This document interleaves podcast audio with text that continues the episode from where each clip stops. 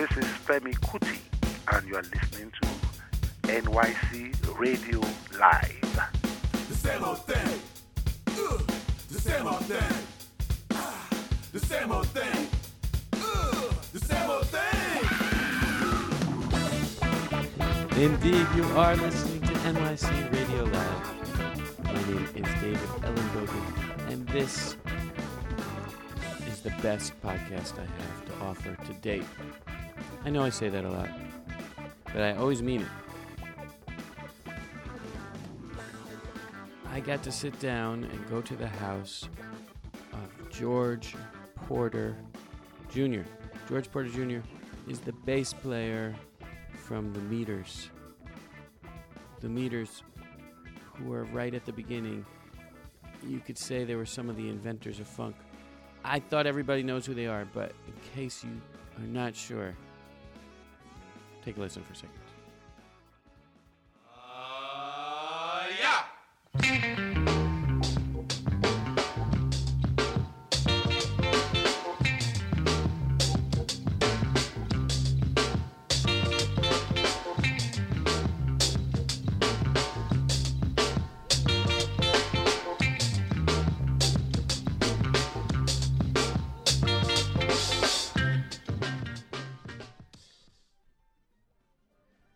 Those guys, those guys, the Meters, uh, coming out of New Orleans, Art Neville, Leo Nocentelli, and Joseph Zigaboo.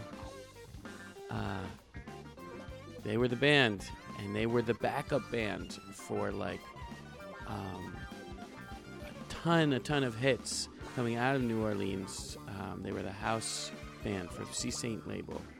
People like Allen Toussaint, Earl King, and Lee Dorsey, Irma Thomas. Um, and he had this amazing career. It continues playing, uh, you know, Patti LaBelle, Paul McCartney, David Byrne, Taj Mahal. A killing album with uh, John Scofield. Worth uh, checking out. Um, so, sat down with a legend, but uh, he, I learned so much more than just music. I mean, the guy has a heart of gold and an amazing attitude. So much to learn from. So we're going to hear from him. He's coming to town. Let me see. He's coming to town very soon. April 16th at American Beauty, 251 West 30th from 6:30 to 9:30 with his funky friends. That's going to be awesome. And um, yeah, it's going to be really great. I'm so glad to share this with you. There's a video on the site, NYC Radio Live site, with the last half hour of this interview where he explains how to um,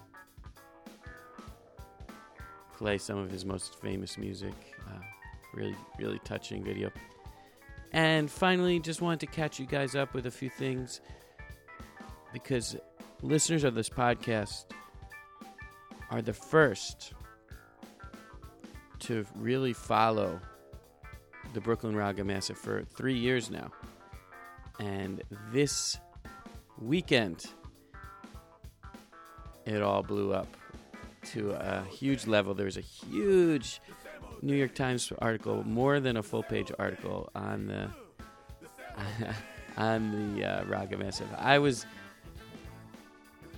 um, well, I feel like this podcast is small enough that you are the ones I could be honest with. I feel very mixed feelings. I'm really happy. So many calls are coming in for gigs. It's it's crazy. Uh, but my picture was there. It was I'm right next to my uh, good friend, roommate uh, Jay Gandhi and Arun Ramamurthy and Shiva Ghoshal.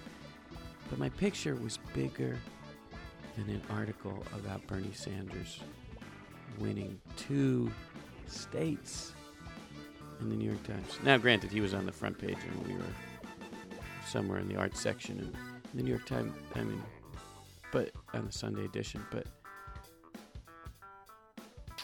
oh, it's a little sad how they're burying Bernie. And I'm not saying nothing because I'll say it to you people because if you made it past my introduction, you're not like the powers that be.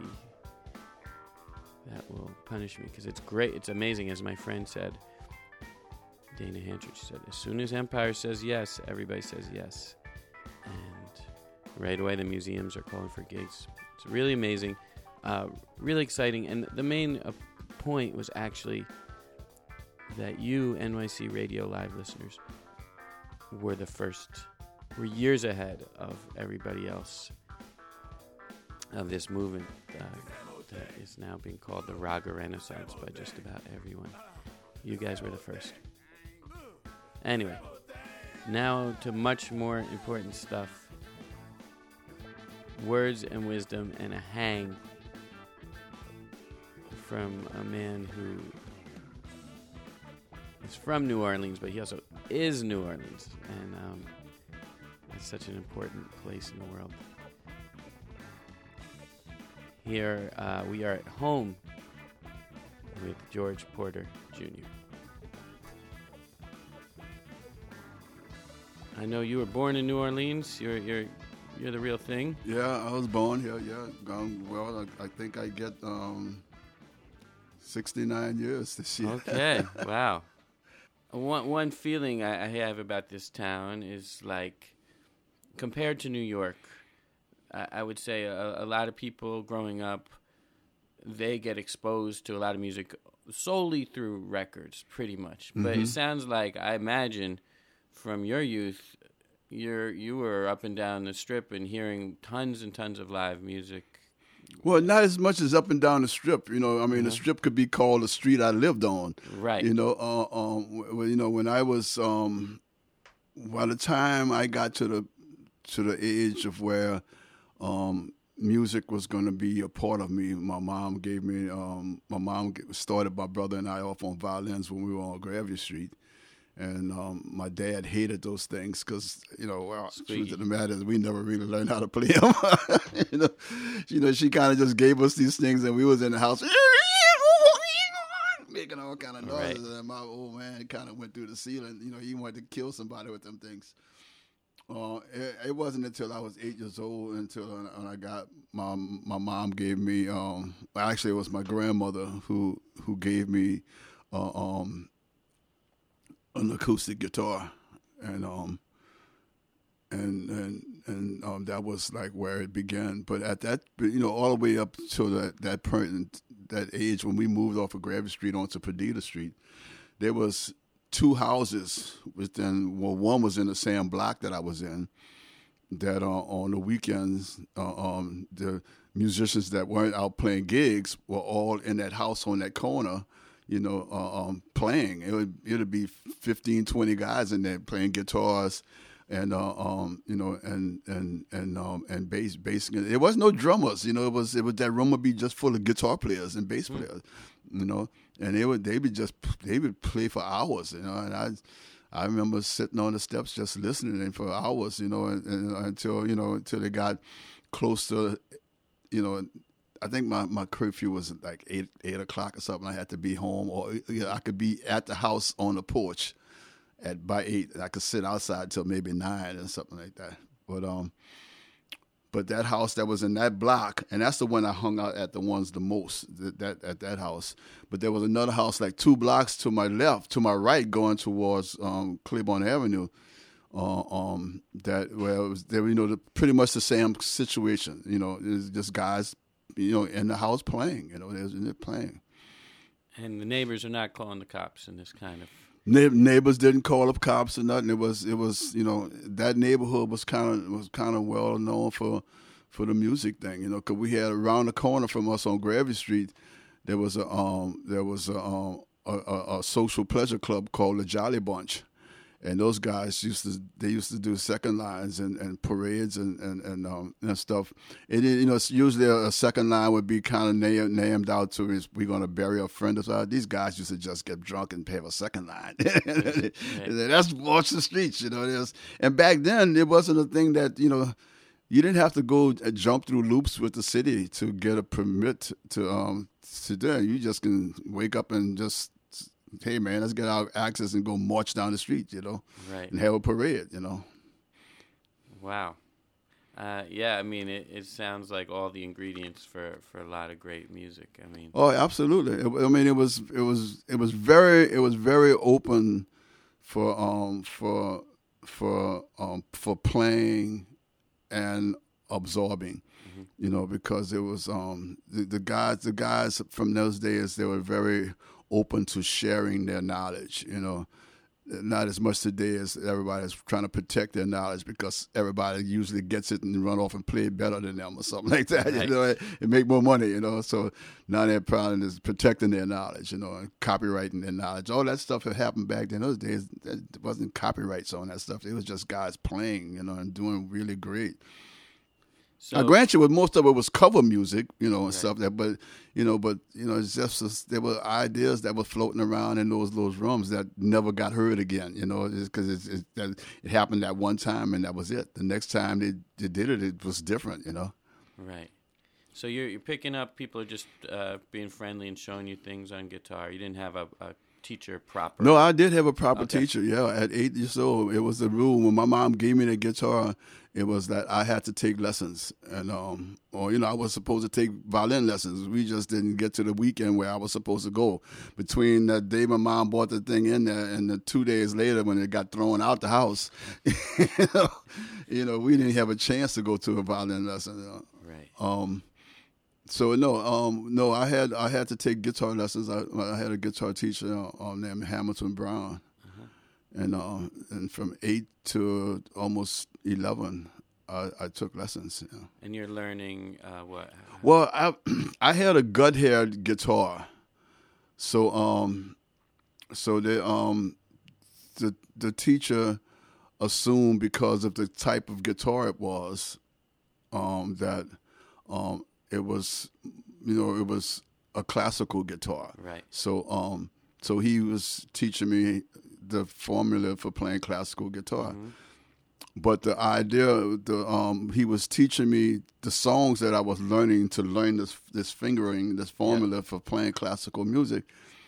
Was you know country songs, Home on the Range and Red River Valley and stuff like that. You know, uh, and- Alternate thumb kind of things. yeah, yeah. and So I'm using thumb and fingers. Right.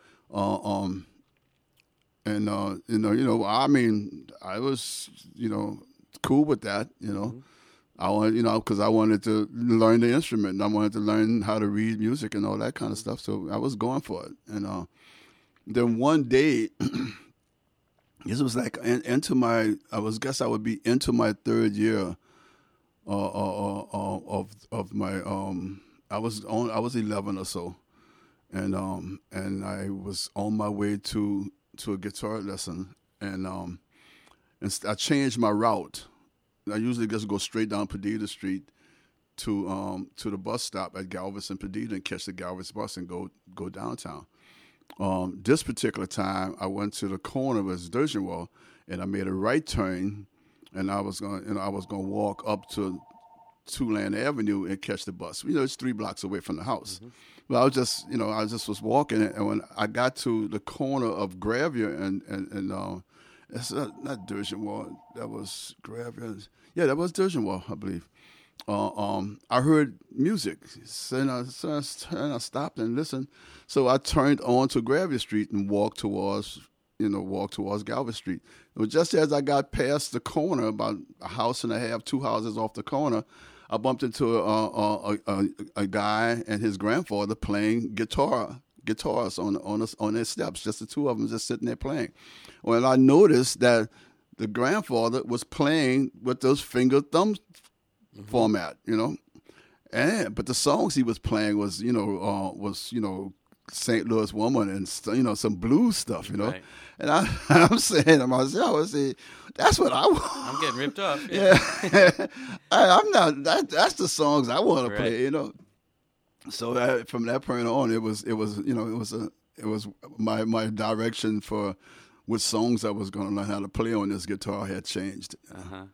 You're learning like the Mississippi John Hurt kind of style, or kind of uh, Well, like you know, it would. stuff? I would. I would. You know, I wouldn't consider who those guys was. I didn't even know who those guys right. was. To me, it was Poppy's grandfather style. Right, right, right. you know, it was. It Right. was. You know, I didn't know those Yeah. other guys. I had never Right, heard of them. You know, but so yeah, I'm looking at this old man playing, on the steps, and he was playing, and he wasn't. Right.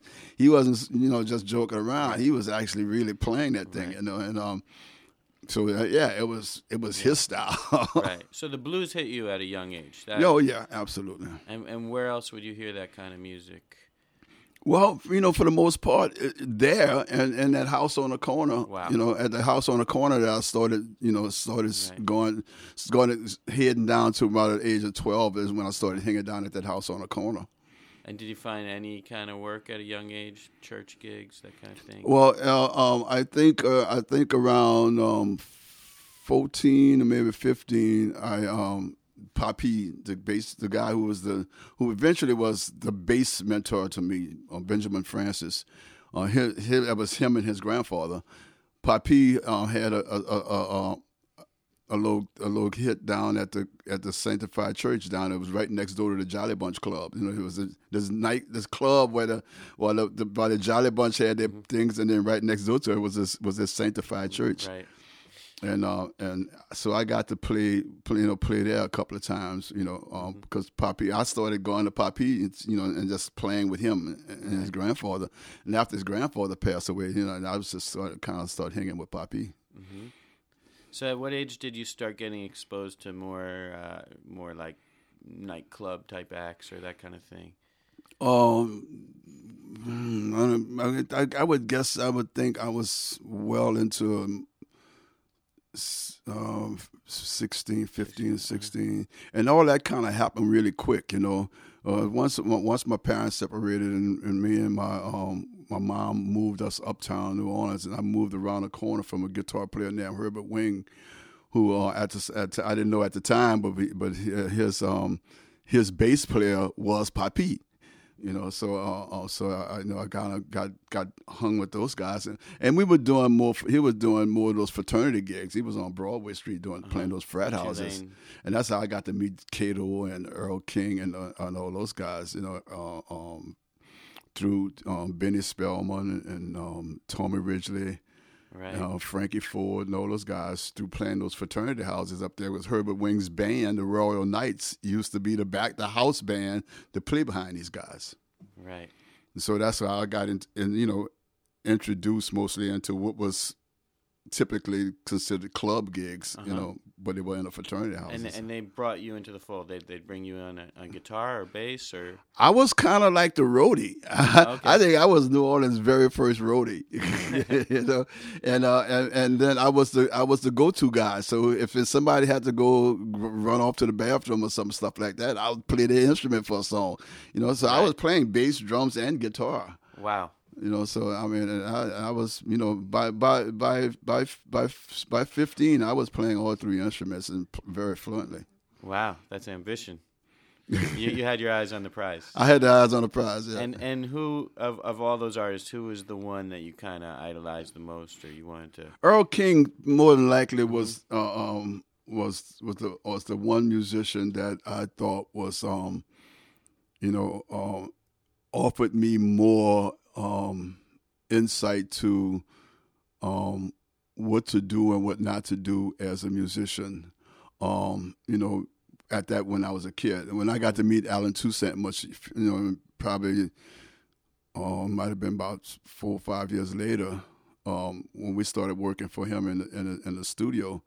I got a different um, input to um, what to do and what not to do as a musician Right in the studio in the studio thing. Yeah. man. But um, as a, as a, just a musician in the club and on the, and just being a young guy on the streets, Earl King was like was probably like the the, the father, you know, that I really didn't have at that time, Wow. you know, because he um, you know, he he kind of kept me uh, out of a lot of trouble, you know. and and what what were some of these things that to do or not do musically? You know. oh well, uh, don't follow that girl; she's trouble. Okay. right, okay. And how do you find out? uh, uh, you know, it's just the do's and don'ts of of of, of hanging out. You know, because I was underage. Uh-huh. I couldn't hang in the Dew Drop. You know, but it was you know it was parts of of the Dew Drop's um, influence that I had I got uh, um, just from um, you know being in the right place at the right time, knowing when to be at a certain at the door at a, when it, when to change your guard or something like that.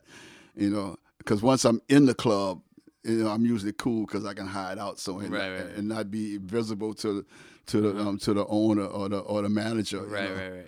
Because as soon as the owner or the manager spotted me, they threw me out. Oh, wow. All right, Porter, get out of here. you know you, You ain't were supposed well to be there. I was too young, you know. Wow.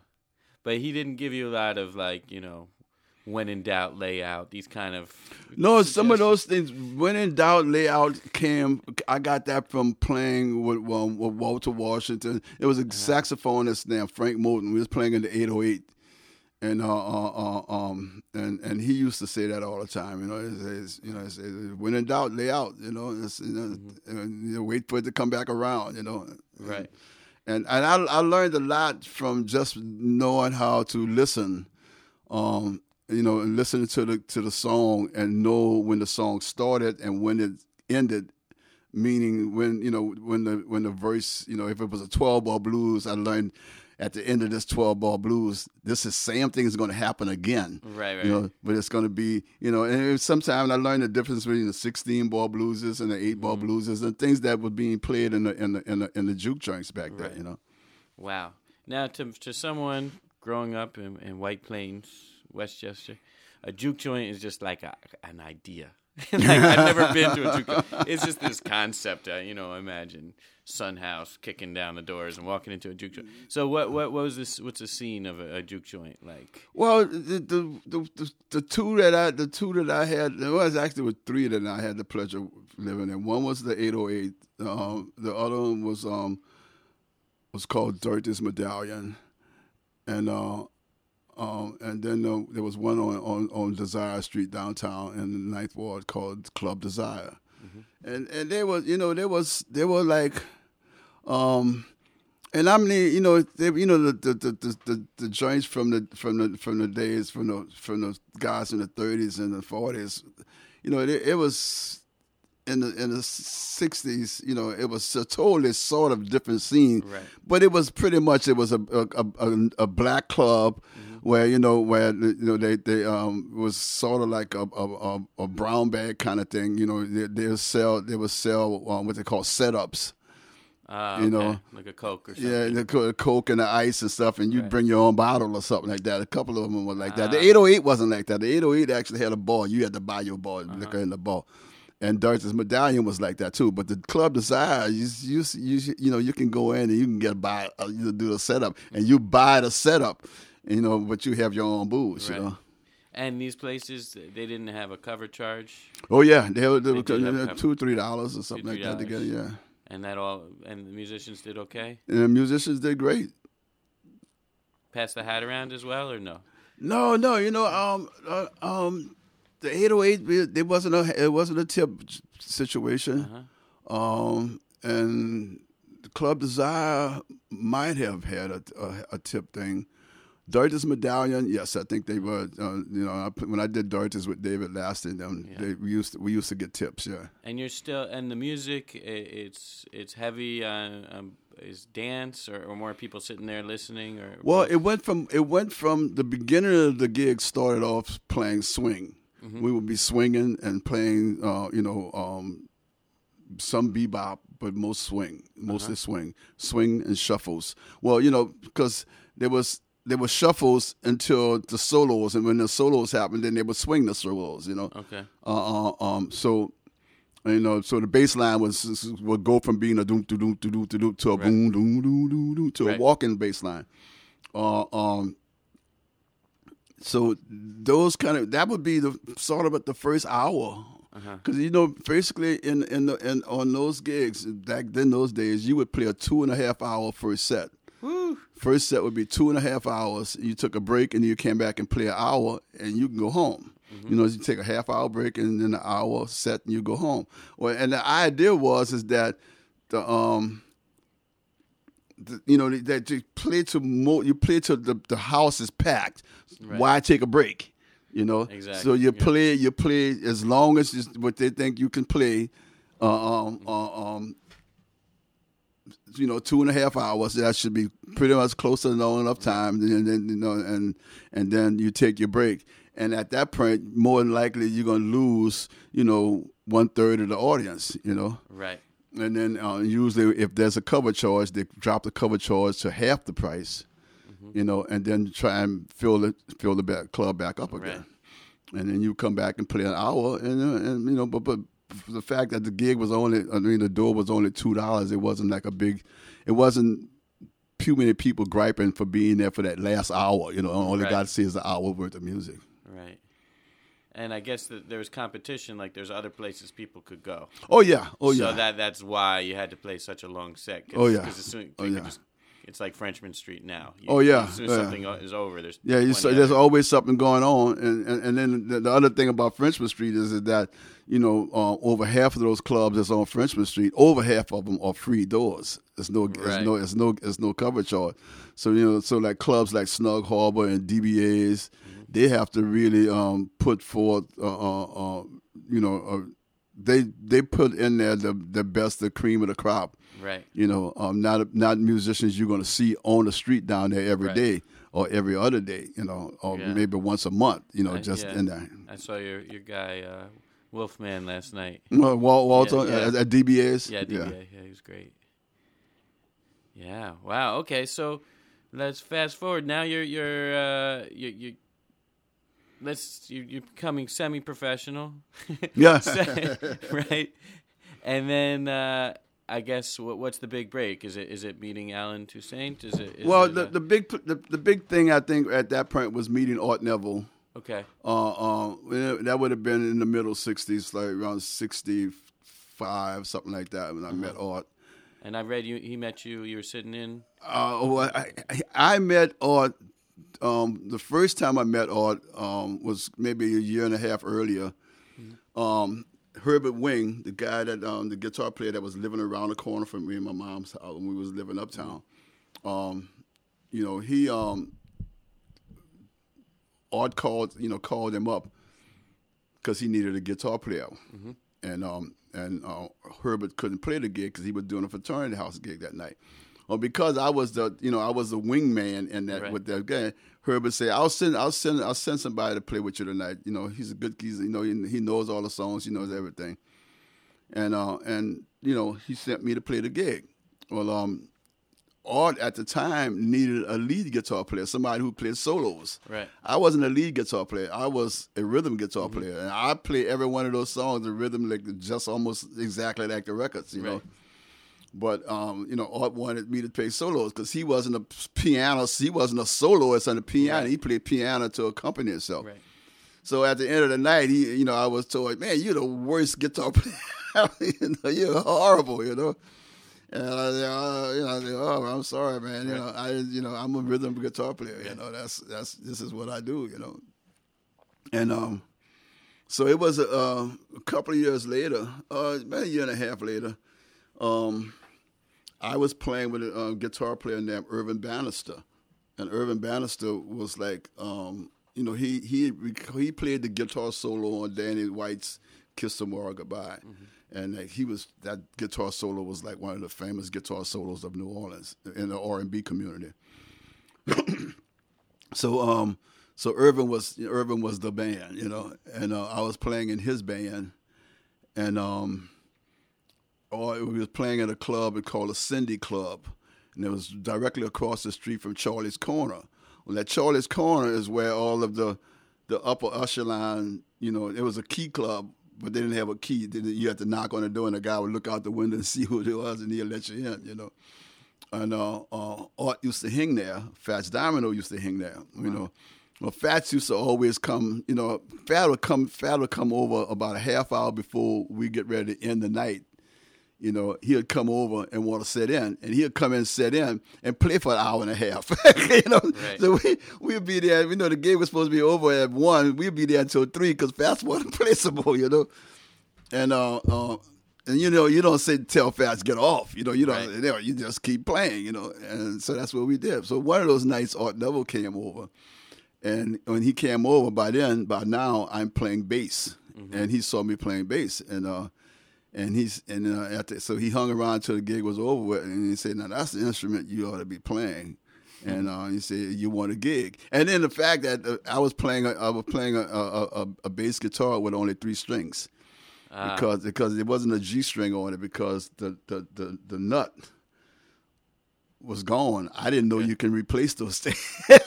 you know, I didn't- I just I never I say when that Right. nut was gone where the string had the tie. for ties. new It was that's just it's a three string bass from now on. You know, and um. And uh, so that's what he told me, and, so he, and he and he didn't give me no grief. He, he hired me. I, I took the gig, and uh, and and um, somewhere like I know that's right. We did that gig at the nightcap for probably a year and a half, almost almost two years, I think. And we moved to Bourbon Street. When we moved to Bourbon Street, at that point, Art told me that I needed to put that full string on that bass. You know, he told Wow. me I needed It to get the full long. string. Yeah, and uh, uh, uh and and uh, you know, so what ended up happening was that um, I took um, and went to Werlein's Music, and I told my mom I was getting a better gig, better paying gig, and my mom got me a new bass. So, so that's how I got a new bass. Wow. And uh, it's it's uh, it's always comes back to mom, right? Can't do anything without mothers. Um, so who was in the lineup when you're playing with with Art Neville at that time? Well, uh, the band back then was uh, uh, at the nightcap. It started off with um, Gary Brown on saxophone, Leo Nocentelli on guitar, um, myself on bass, Art Neville, and then there was a drummer named Glenn. I never can never remember never remember what Glenn's last name is, and nobody else in the band could remember what Glenn's last name was, um, and and how we how Glenn disappeared off the face of the map was that um, he he had to go in for a minor surgery, and uh, it took him out, you know, for like seven days or something like that. It always was like two weekends or something like that, and um, and Zigaboo was playing with Deacon Jones at the time. Zig Art got Zigaboo to come in and set in for Glenn at the nightcap, and um, that Sunday, that second Sunday that we were there, Glenn came back, you know, to come back and let everybody know he was well and ready to ready to get his gig back. And he heard Zig playing his drums, and and he, he told the owner of the club because the, the guy Roland, the owner of the club, um, told us that Glenn told him, said, "Well, I ain't gonna get this gig back," you know, Right. Because Zig was like he was nailing it, you know, and, and it was like wow. Uh, so And that's it. That now was you, it. Now you got the meters. now we now we, we got what was going to eventually become the meters. We Yeah. went we moved from from from the nightcap to the Bourbon Street. Gary Brown stayed in the band for maybe three months down there, and um, it was right after Martin Luther King was killed that um, that Gary started having problems um, with the communication thing with with the with the seriously white clientele that was there, and um, you Ah, know, and, and so um, so the owner kept on kind of telling Art that he need Gary need to calm it down some, you know, and not be Uh-huh. in, in these people's face like that, you know, and um, and Gary got really upset and he quit the band. So then we became a full piece band and we stayed at that. That's where that. Yeah. And this is 66, 64? Yeah, sixty six. Yeah. 66. And all right, so now you got this hot band. You knew right away that this is something. Or, Well, or no. nobody we never we didn't know we never knew. I, I think when the band broke up, we didn't know it was good. Right. You know, Okay. I, I mean, because I think if the band knew that, you know, 50 years down the line, Mm-hmm. that what they did would still be coming back, you know, and still be wanting to be heard, and still people want to still pay money to see those four players play together. They, we'd have, we'd have took better care of ourselves, you know. Uh-huh.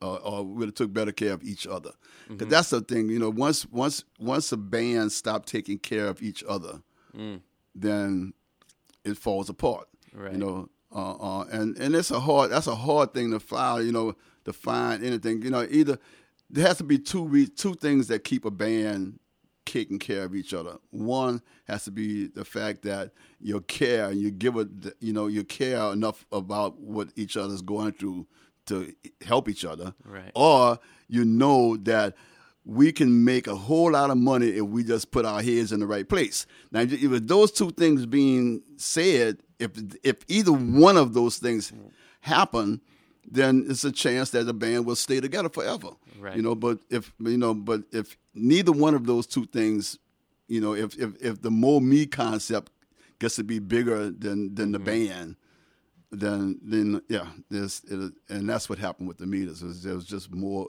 more me, you know, Right. and, and you know, and I, and I think at, at some point everybody chose a corner, you know, Yeah. you know, and it was like you know it was so we we couldn't get in the middle no more. You know, it was very hard to get in the middle. Yeah, well, it's tricky, right? Because it's like a, a band just turns into a family, and families are complicated. Families are complicated as they are, Yeah. right? yeah. So it must be a very strange feeling. I mean, I'm thinking 1966. This concept, like funk, isn't really a, a thing. It's not a, a label, at least. No, not at all So- at the time. It was R and B. It was R and B, but but did you feel like you were doing something fresh and new? I mean, because that's how history looks at it. Um, I thought that you know the first the first three records, the recordings we did, the most of that uh, all that instrumental stuff. Yeah.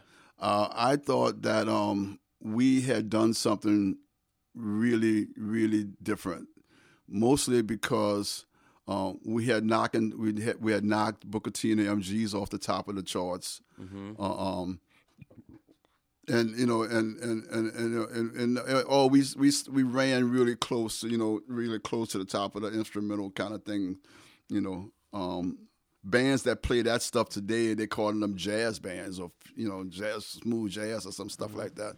Uh, um, so you know, we I I thought we were doing something really good, but one thing that I thought we wasn't doing was taking advantage of the greatest vocalists that we had, Right. you know, Art Neville, you know, and uh, and and I think that um, by the time we by the time we got to the to the to the fourth record recording, Art had sang a couple of songs on the second and the third records.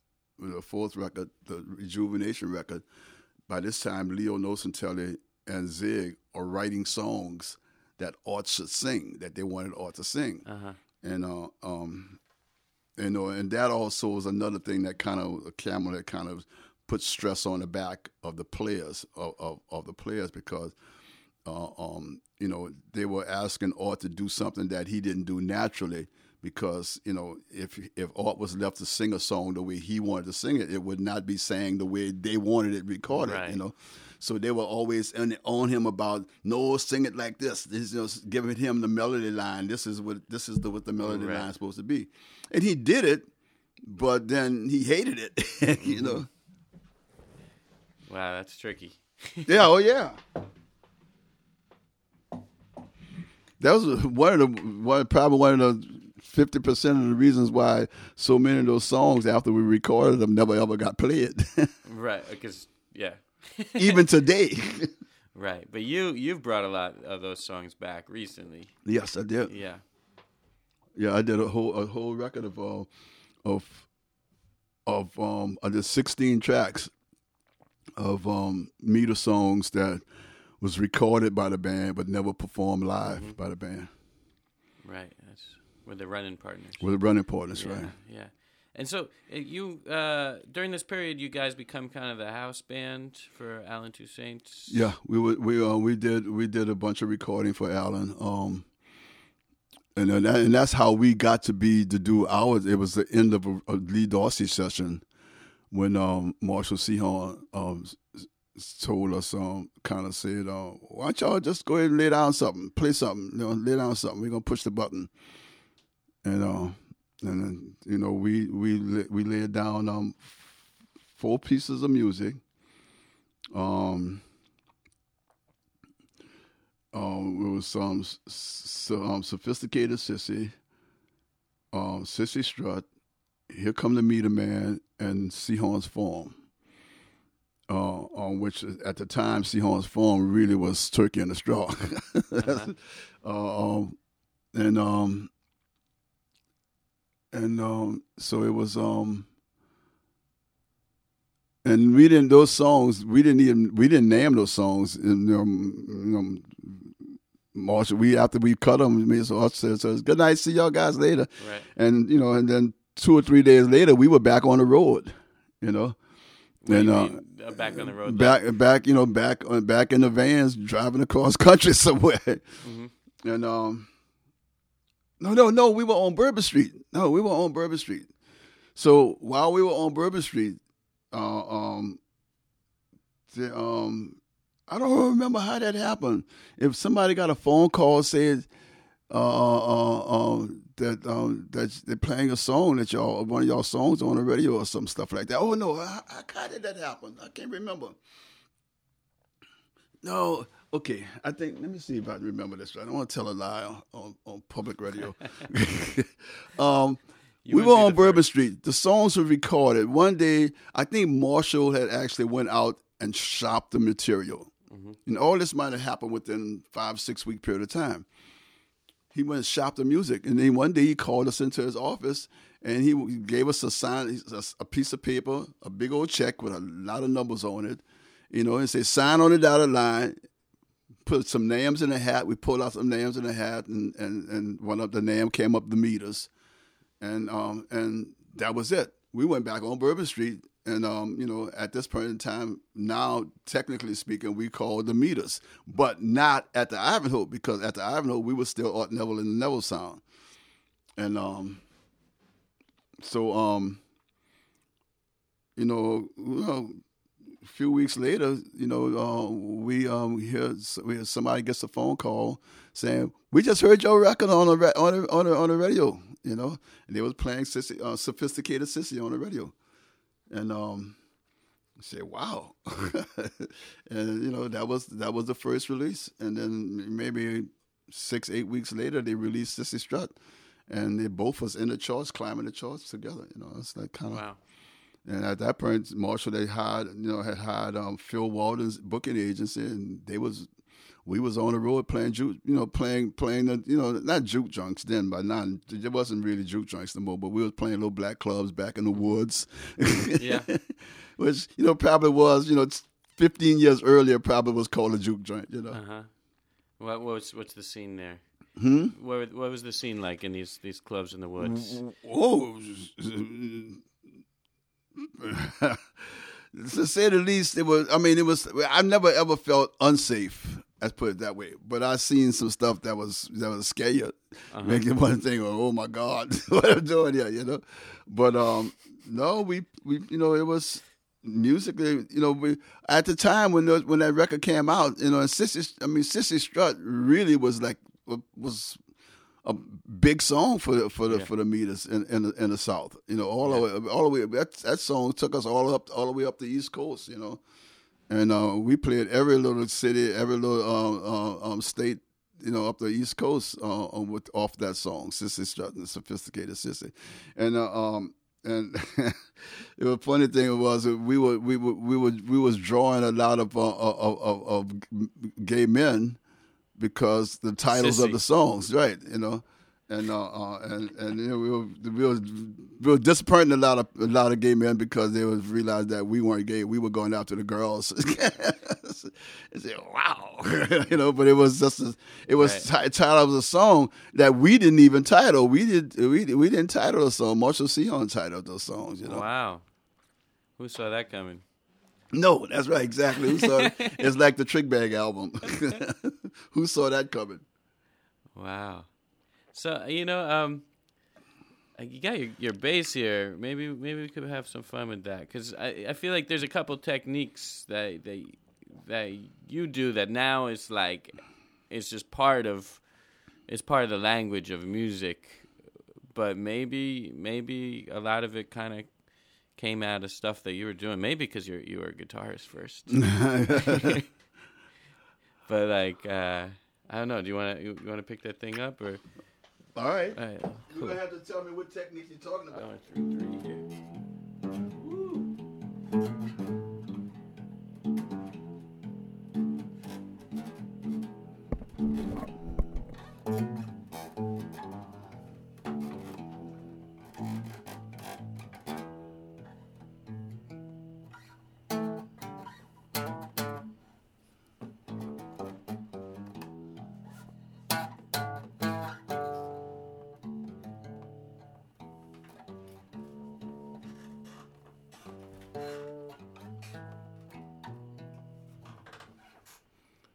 Right. So, I mean, yeah, for example, a lot of stuff that the some bassists only would play with two two fingers. Uh-huh. You're using your thumb a lot. I use my thumb a lot, uh, um, and um, and I, I kind of I kind of use them both. They use uh, you know I go back when- if I'm playing I'm on a tour and I, I'm I'm out maybe doing say ten shows. Usually by the by the by the eighth show, my fingers are hurting. Ah, self My thumb my thumb has a really nice you know forty year callus on it. Right. so uh, uh, so I can go I can go back to my thumb and uh, and, and, and, and be you know and feel safe you know and and it's, and, it, and it's and and my thumb t- it has a totally different tone. It's deeper. It's a deeper tone than than my fingers. Ah, okay. So that's part of that's part of the concept. Yeah. So what's what's some uh, famous bass line that, that you that you played that that is that's pretty thumb heavy? famous bass line. Yeah. Well, the most most famous bass line that has been played wrong continuously is Sissy Strut, and and and and this and the, and the, the thing that that is is like it's the second lick that everyone always wants to play. Always wants to play, wants to play more notes than it is. That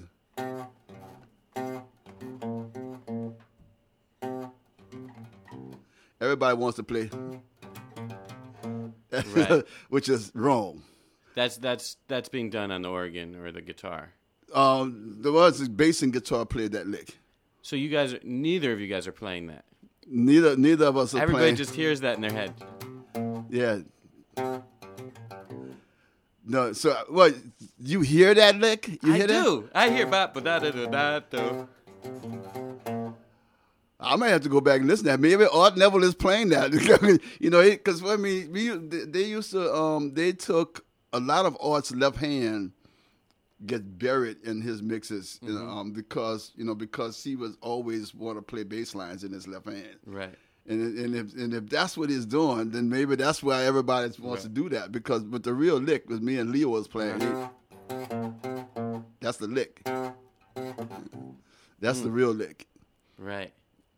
And then on the second part, uh, it gets it's it's That is to- the second part. well. The, I guess the third part, the bridge. Oh, oh, okay. That that becar- that part is much harder to pick out what you're doing when it goes into that third part. No, know? there's only two parts. yeah. Yeah.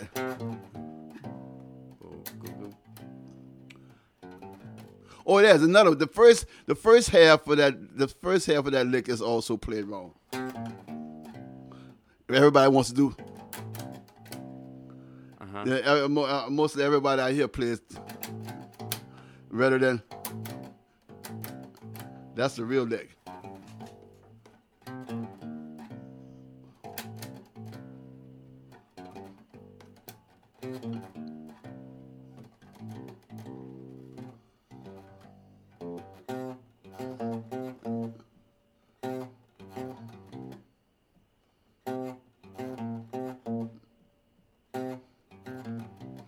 The two. Up. That's the two licks. But there's a part in the song it goes into that like C nine, boom, check, check, check, check. In the organ solo? Yeah, and the bass changes it up. Yeah. Well, in, in the He- organ solo, kinda the organ a solo, yeah. The, oh, you would call that the, that, that's the solo. That, that- Okay. that- I wouldn't call that a bridge, That- Okay, but okay. that's a solo. Then I'm just playing. Ah.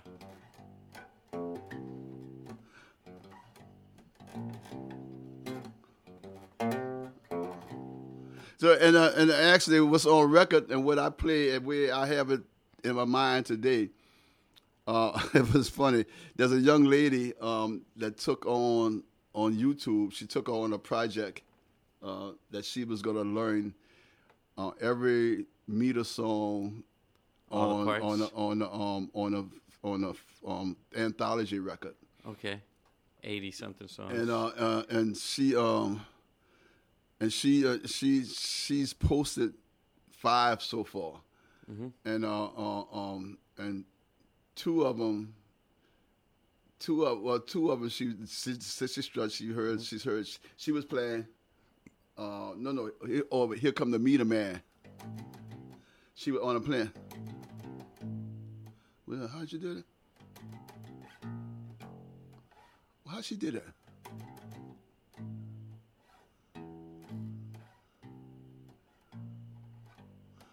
I can't remember how she did it, but if she was playing, she was leaving out a note.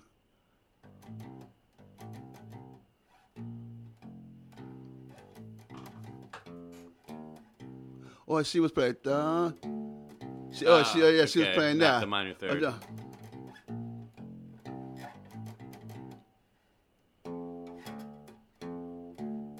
That's what Right. she was doing, and and I so I I kind of I kind of gave her made a little note on, Right. to her and told her that this, this Yeah. is that, that is a, that's a B flat and and it's, it's cause she was doing it like that. Oh, that's what she was doing. Oh, okay. Right. That's what she was doing, Mm-hmm. and um and I so I, I wrote a little note and said the way I play this.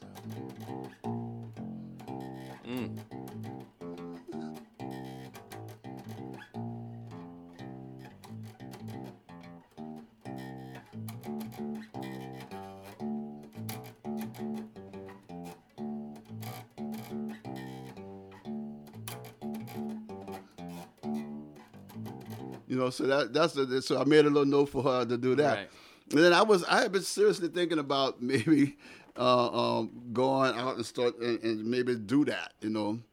Uh, Oh, changing it go, up. Go find find no find you know find some of the, the, the students that's out there that's posting stuff because I like what she was doing and the fact that she's taking on she's she's playing all my parts almost like identical to where Right. I uh, to to the way you know she's she's really dig and what she said she did she used some program can't remember the program she did, but she's using that she's out. She can take and dial out Mm-hmm. the bottom end, Okay. so she don't hear my notes. My notes are there, and then she played along with the record. You Oh, know, okay. and it, it was really cool. You know, because I mean her bass line is there, but you know, but her bass line is almost like perfectly to what I played. You know, it was cool. That's it. Right. Now, do you pay pay a lot of attention to letting when notes end? Is that something you think about consciously? Um, I, I, I don't. I think it's automatic now. I kind of, I kind of like you know, get away from notes. Well, what the idea is that I'm getting away from the backbeat, so I, I don't, I don't, I don't have a note that's hanging on when the backbeat comes up. So you get out of the way. Yeah, get for- out of the way of the backbeat. Yeah.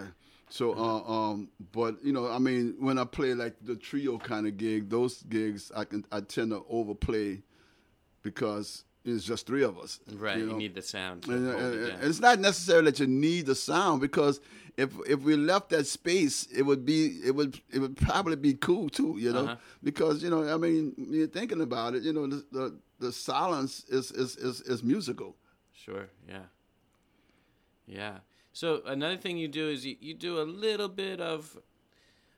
It's almost slapping, but it's not quite slapping. Like you don't go over the top, but you do some stuff where you. Yeah, I don't know how to slap real well. I mean, But- I, I I I I do I do things like that, you know, the, And also on the high strings too, with the.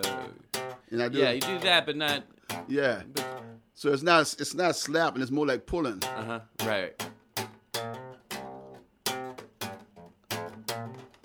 So I, I'm more like pulling than, than slapping. I, I don't I don't have that technique at all. Right.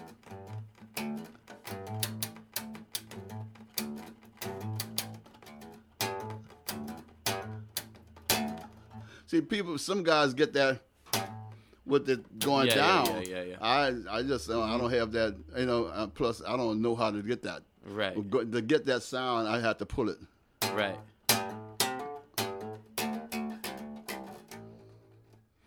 And then sometimes uh, soloing. One thing I, I really, I mean, maybe you don't want to hear this, but a lot of people don't like bass solos. You know that. Oh no. yeah. but, uh, but what happens after the drum solo is the bass solo. Yeah. right. But uh, but uh, like you've you've actually during your trio set the other night, like I was engaged through all of your your solos, and I think part of it might be that you you keep the groove in it, like the groove. Actually, a lot of New Orleans musicians do this. Drum solos too, like. The groove is always there. It's not. They don't leave you out in the in the in the mists to wonder where the one is. or- Right. you right. Know what I mean? right. So Well, I- I mean that's important. I mean, I, I mean, you know, uh, uh, uh, Well, we do things with, with the trio as well as that. Um, we keep the we keep a pocket going while the drummer solos on top of it. You know, Right. so he can play his solo, and and when and when uh, and, and when when I take a solo, you know, it's it's like I like the fact that you know that the drummer stays. He, he finds he finds a simpler part, but he keeps the pocket going, and I Right. and I get to play on top of it, and and and uh, uh, uh, and you know, and, and he and, and Terrence gets busy, you know, but he, you know, but he knows when to get busy. Uh, but but with him, I kind of always feel I don't you know. Now we've got the other night we got lost several times. We you know we get we get in the middle of things and get lost. Right. But uh uh uh, uh, uh and that and I mean it- getting lost is okay. As as long as you know how to get how to find yourself. Mm-hmm. Right. And you know and and we know I've seen bands get lost and have to shut the song and just stop playing because we, we don't know how to get back. You know. Right. But uh, um, so we we we just that particular band, you know, um, we listen to each other really well. So you know, so you know, it's it's not like um, a disaster. It's not a train wreck. Right, You right, know, right, right. Just somebody just got lost, and but somebody always you know brings one back to the table. You know. Yeah, yeah, and it's it's it's very clear. Yeah, it's it's very clear that you all have really great ears and can can kind of navigate on the fly. Yeah. and and that you keep it fresh by by by being that open experimental. Come in the other night we did some we did some stuff when Chris Chris came set in on us, and we we were doing a, um we did the song that's on my on the new record Nights, and in the middle of it uh, as a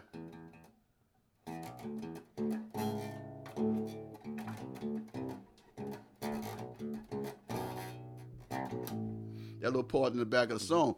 Well, we we got off and we had done that, and the song pretty much the song was over with.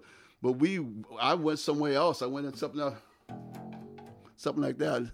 Yeah. And, uh, and we were just hanging out there and jamming. That went off to way out for way out in the out. And Mike took us like a, a synth solo, and you know, and I don't know how long. I'm I'm still because I want to pull up the tape and listen to that one. But uh, um, but we were out there for a nice little period of time. Yeah. And uh, and uh, and then and, uh, and at some point, it was like we just me and Chris just went back.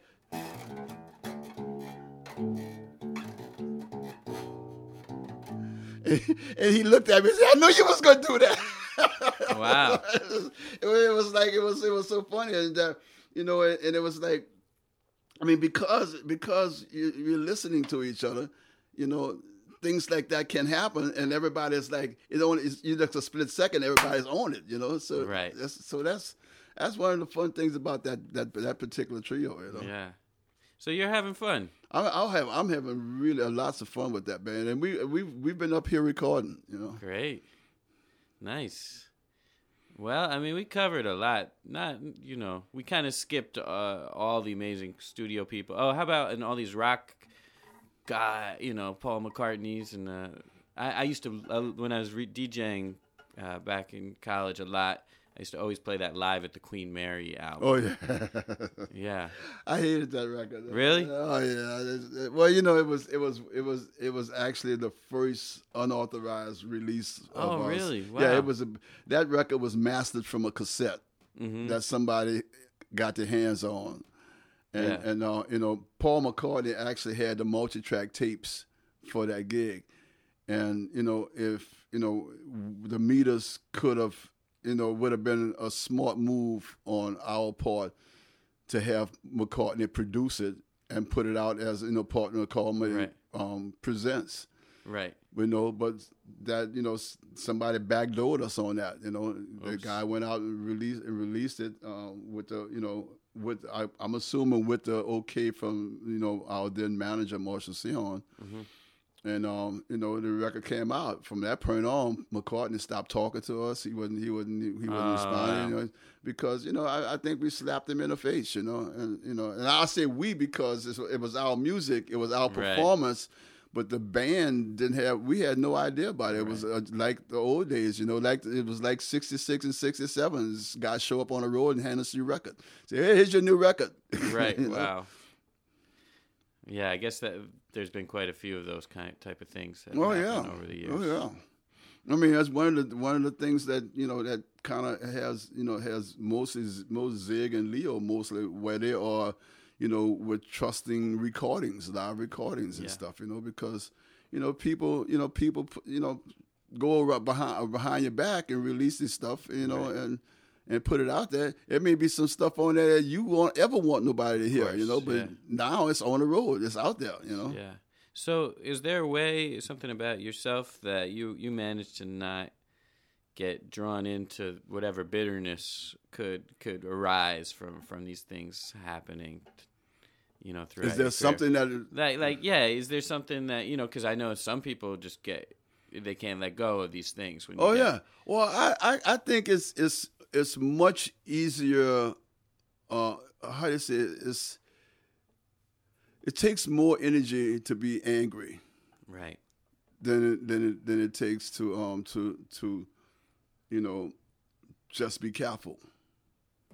Uh, um, so um, I I've I've I think that um, I find that in my sobriety that I've learned that if I ha- if I don't have any way of controlling that situation, then I'm not gonna let it bother me. Right. So I'll be very careful and not try and put myself in a position where I have to worry about it afterwards. But you know, if I if I don't have no control of it, I, I'm not gonna worry about it. You know, Right. And and uh, you you you stepped into the world of sobriety decades ago. Something like that. I stepped into that. Yeah, I well, mean, well, 28 years ago. yeah, 28 years. I've been. So, this would be my 29th year Wow. of sobriety, and uh, and and and um, yeah. I mean, after I got sober, I decided that I'm only going to worry about stuff that I can fix. Mm. If I can't fix it, then I'm not going to worry about it. You know. Right. That's a good message for life. Well, maybe uh, maybe you could take us out. Uh, was some some baselines? What some stuff you're really proud of? Well, you know, e- e- e- everybody. You know, uh, I mean, I never, cause we never got credit for playing the song, but you know, uh, but the, the the bass line, one of the uh, simple things was like sneaking Sally through that.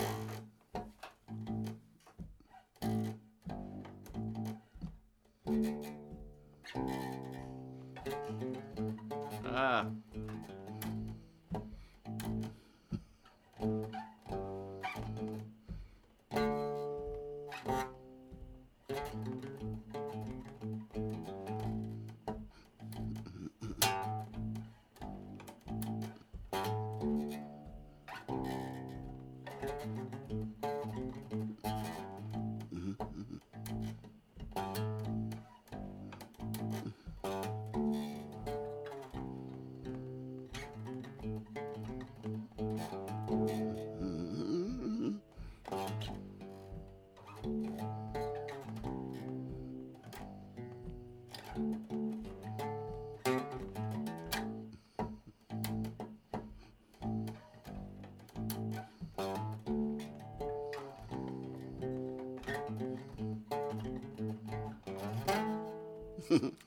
wow.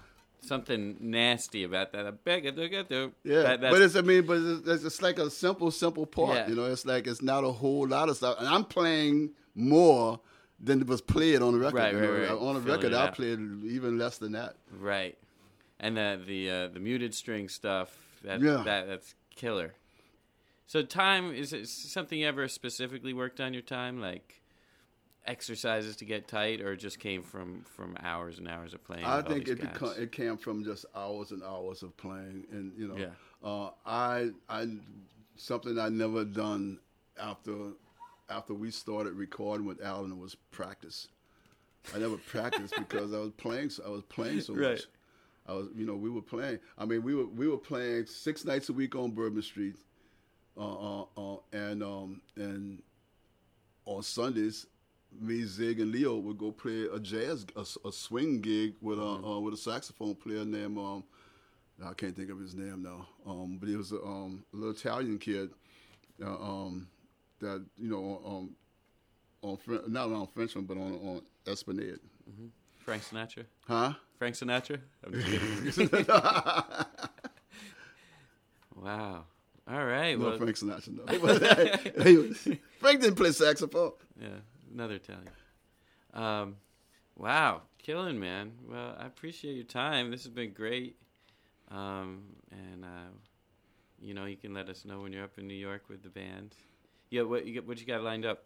Well, I got a, I got so, a lot a lot of stuff coming up. Uh, in fact, I'm going to be in New York uh, on the 16th and the 17th of April. Okay. Uh, um, um, is it April? Yeah, because we'd already passed right. It's 16, 17 of April. Okay. It's doing a um, it's sort of a, a, a, a, they're releasing um, it's a group called um, oh man, wait a minute, where my phone? Uh, oh, it's a um, there was a video done um, to, of cancer survivors. Uh, um, BU Love Life organization is doing a, a, a- show on the on the seventeenth. That's basically releasing the, the video uh, um, oh, great. of, in, of, of, of, of, of, of, of spouses of cancer survivors or people who have lost people Right. to cancer. And um, and uh, my wife just recently survived uh, Oh, uh, wow. pancreatic cancer, and um, um, so um, that was um, I, I'm going up to do that on the 17th. Great. But then the organizers said, let's see if we can find you a, another little hit while you're in the neighborhood Right. because it was, you know, it's, it wasn't about money. It was about about you know doing something for you know for the cancer survivors, you know, and, and stuff. So uh, so they got me a paying gig the night before, uh, uh, and I'm going up and playing with uh, uh, Adam Deutsch's daddy, uh, uh, um, um, and um, with Jam, James Cri- um, James Caesar, and another another player. What's he? Bobby Deutsch, James James James Casey. Nice. All right. I think we're good, right? We All right. We covered anything we miss? You know. Uh, I don't think so. I mean, of course, but oh, I got one. One last question. This is one. Mm-hmm.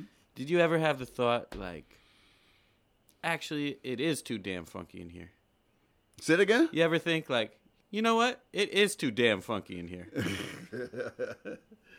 Uh, I don't know. Sometimes, you know, sometimes, you know, sometimes it is. Well, you know, I, what I like and, and, and things, and, and I find it be funny is that when when I'm playing, and it doesn't necessarily always happen.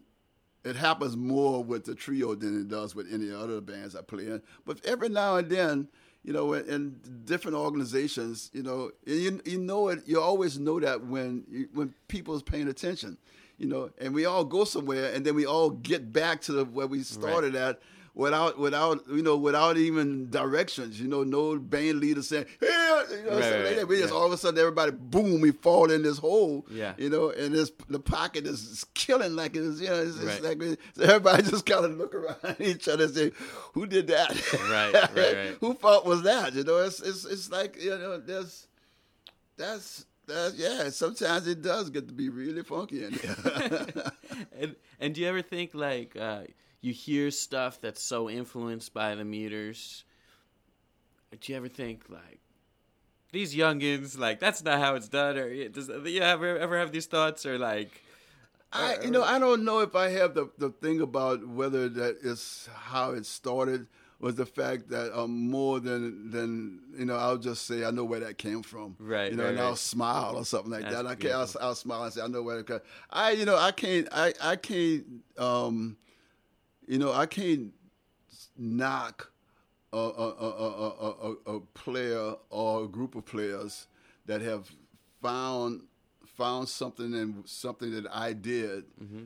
and and was and pro, and promoted it much better than I did and made it better musically and made it makes a better income off it right? you know, than I did because you know, I mean, you know, when we were kids, the people who controlled our our controlled our situation, you know, that's the last thing they wanted us to do was to get rich. Right. Because then we'd have got rich, then we would have been uncontrollable. Right. know? Uh, and then again, we may all be dead. You know, because Right. you know, too many people that got rich fast didn't live long. You know, Wow. you know uh, um so you know uh that was you know that's i I kind of, I'm kind of, you know, I'm not unhappy that that you know that I, I still have to play every day to keep my bills on, my bills paid, and you know, keep my granddaughter who's graduating in grad school and stuff like that, you know, happy and stuff. You know, I, I, I you know, I'm not disappointed that I'm not rich. Right. Uh, I'm I'm just maybe a little uh, a little disappointed that um, that what we did isn't as recognized in the world for what it was. Right. You know, um, you know, the uh, the play. They got some players that out there that you know that tell you this is where this came from. You know, guys like the Red Hot Chili Peppers. They, they'll they'll tell you in a minute where Africa came from. I Right. mean, where where um um what else? God, I think the name of a song now. That, but it was the song, our song, Africa, and it was theirs. Their song was called something else. I can't think of it. But um, you know, there's there's players like that. You know, you know, when the when the hip hop community adapted uh, and, and and started hijacking, you know, all of a lot of our songs. You know, they didn't give us any credit. They didn't ask us. You know, Right. they uh, when they got caught, they had they had a system set up where you know every every song every uh, every song was was uh, uh, was bankrupted.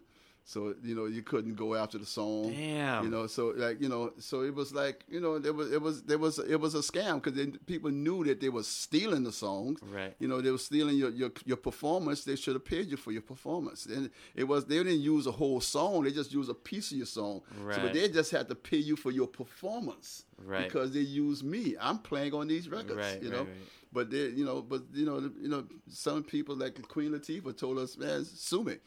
You oh, know? Wow. And that's how we found out that every song has a, it was in bankruptcy. So it's, it's you know, sue me means sue Sue the sue a bankrupt. Uh, you know. Amazing. it's like people who are learning from their abusers or something like yeah, that. You yeah. know, it's, it's that so, I mean, mentality. so I, I never got angry about that. You know, I never got angry. I was disappointed. But you know, again, like I said, you know, that's something I didn't control. So you know, I, so I'm not going to let my whole world come to a screaming halt because I'm trying to fight that, right. and it's a losing. I'm fighting a losing battle against that. You know, Yeah. so you know, that's Wow. that's the way it is. You Well, know, that's a lot of wisdom, and and I wonder if that really. That, that actually came from what you learned to overcome addiction to to, to, to, to really understand. I believe that. it did. I, I believe it did. I believe I believe that you know the fact that s- s- wanting to survive. You know, if you put yourself in a position where you're just continuously worrying about who's taking this and who's doing this and who's doing that and who's getting paid and when you ain't, you know, um, then you know you're just running down your inner your inner glow. You know, Right. and if, once your inner glow goes goes out, you know, then you you can't you you have no more. You lost the fact the battle. You know, you're sitting in the corner sucking up a bottle of liquor. You know, and you know, it's, or something even worse. You know, I I know for a fact I can't go back there. I did that already. I I, I did I did that. You know, I I mean I don't think that when I was as screwed up and messed up.